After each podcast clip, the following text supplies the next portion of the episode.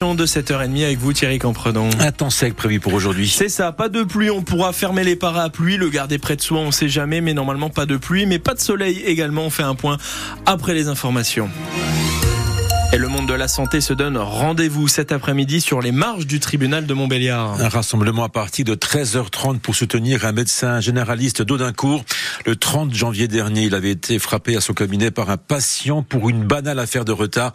Son agresseur présumé, un homme de 68 ans, sera jugé à partir de 14h pour les professionnels de santé. Ce rassemblement devant le tribunal sera donc l'occasion de dénoncer ces actes de violence qui ne cessent d'augmenter. Reportage tout à l'heure dans le journal de 8h. La CGT de Général électrique à Belfort organise cet après-midi une réunion publique devant le bâtiment 320 rue de la Découverte. Une réunion pour faire l'état des lieux de la vente toujours en cours de GE.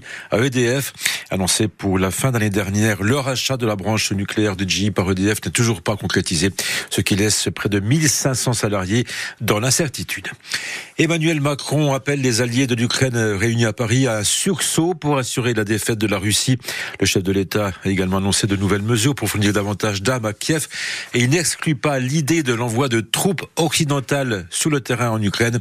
La guerre contre la Russie serait d'une folie, a aussitôt réagi euh, le, le, leader de la France insoumise, Jean-Luc Mélenchon, qui juge irresponsable les déclarations d'Emmanuel Macron. En plein salon de l'agriculture, c'est une exposition qui ne passe pas inaperçue. Depuis quelques jours, 18 photos portraits d'agriculteurs sont exposées sous les grilles de la préfecture à Belfort.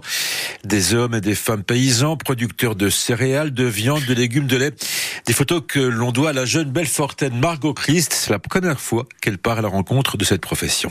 Au début, il y en a quelques-uns qui, étaient, avaient des petits a priori, mais euh, quand, euh, quand ils voient qu'on s'intéresse au métier, je leur ai posé pas mal de questions. Et ben, euh, on découvre des personnes vraiment passionnées qui ont envie de transmettre beaucoup de choses. J'ai appris beaucoup de choses. J'ai passé, par exemple, dans une, la première ferme avec les talons, j'ai passé presque la matinée avec eux à, découvrir la traite, etc. C'était super intéressant. J'ai essayé quand même de créer, pas des liens, mais de m'intéresser vraiment à ce qu'ils faisaient. On met des portraits sur les agriculteurs qui nous nourrissent parce que souvent on entend parler des agriculteurs, mais on voit pas à quoi ils ressemblent, qu'est-ce qu'ils font vraiment. Ils disent ah on connaît pas la personne là, ben on va peut-être aller voir, aller les découvrir, acheter euh, aux paysans directement. Quoi. Et les photos sont visibles encore pendant un mois sur les grilles de la préfecture de Belfort. Et puis Sochaux se déplace ce soir à Orléans, match en retard de la 18e journée de National.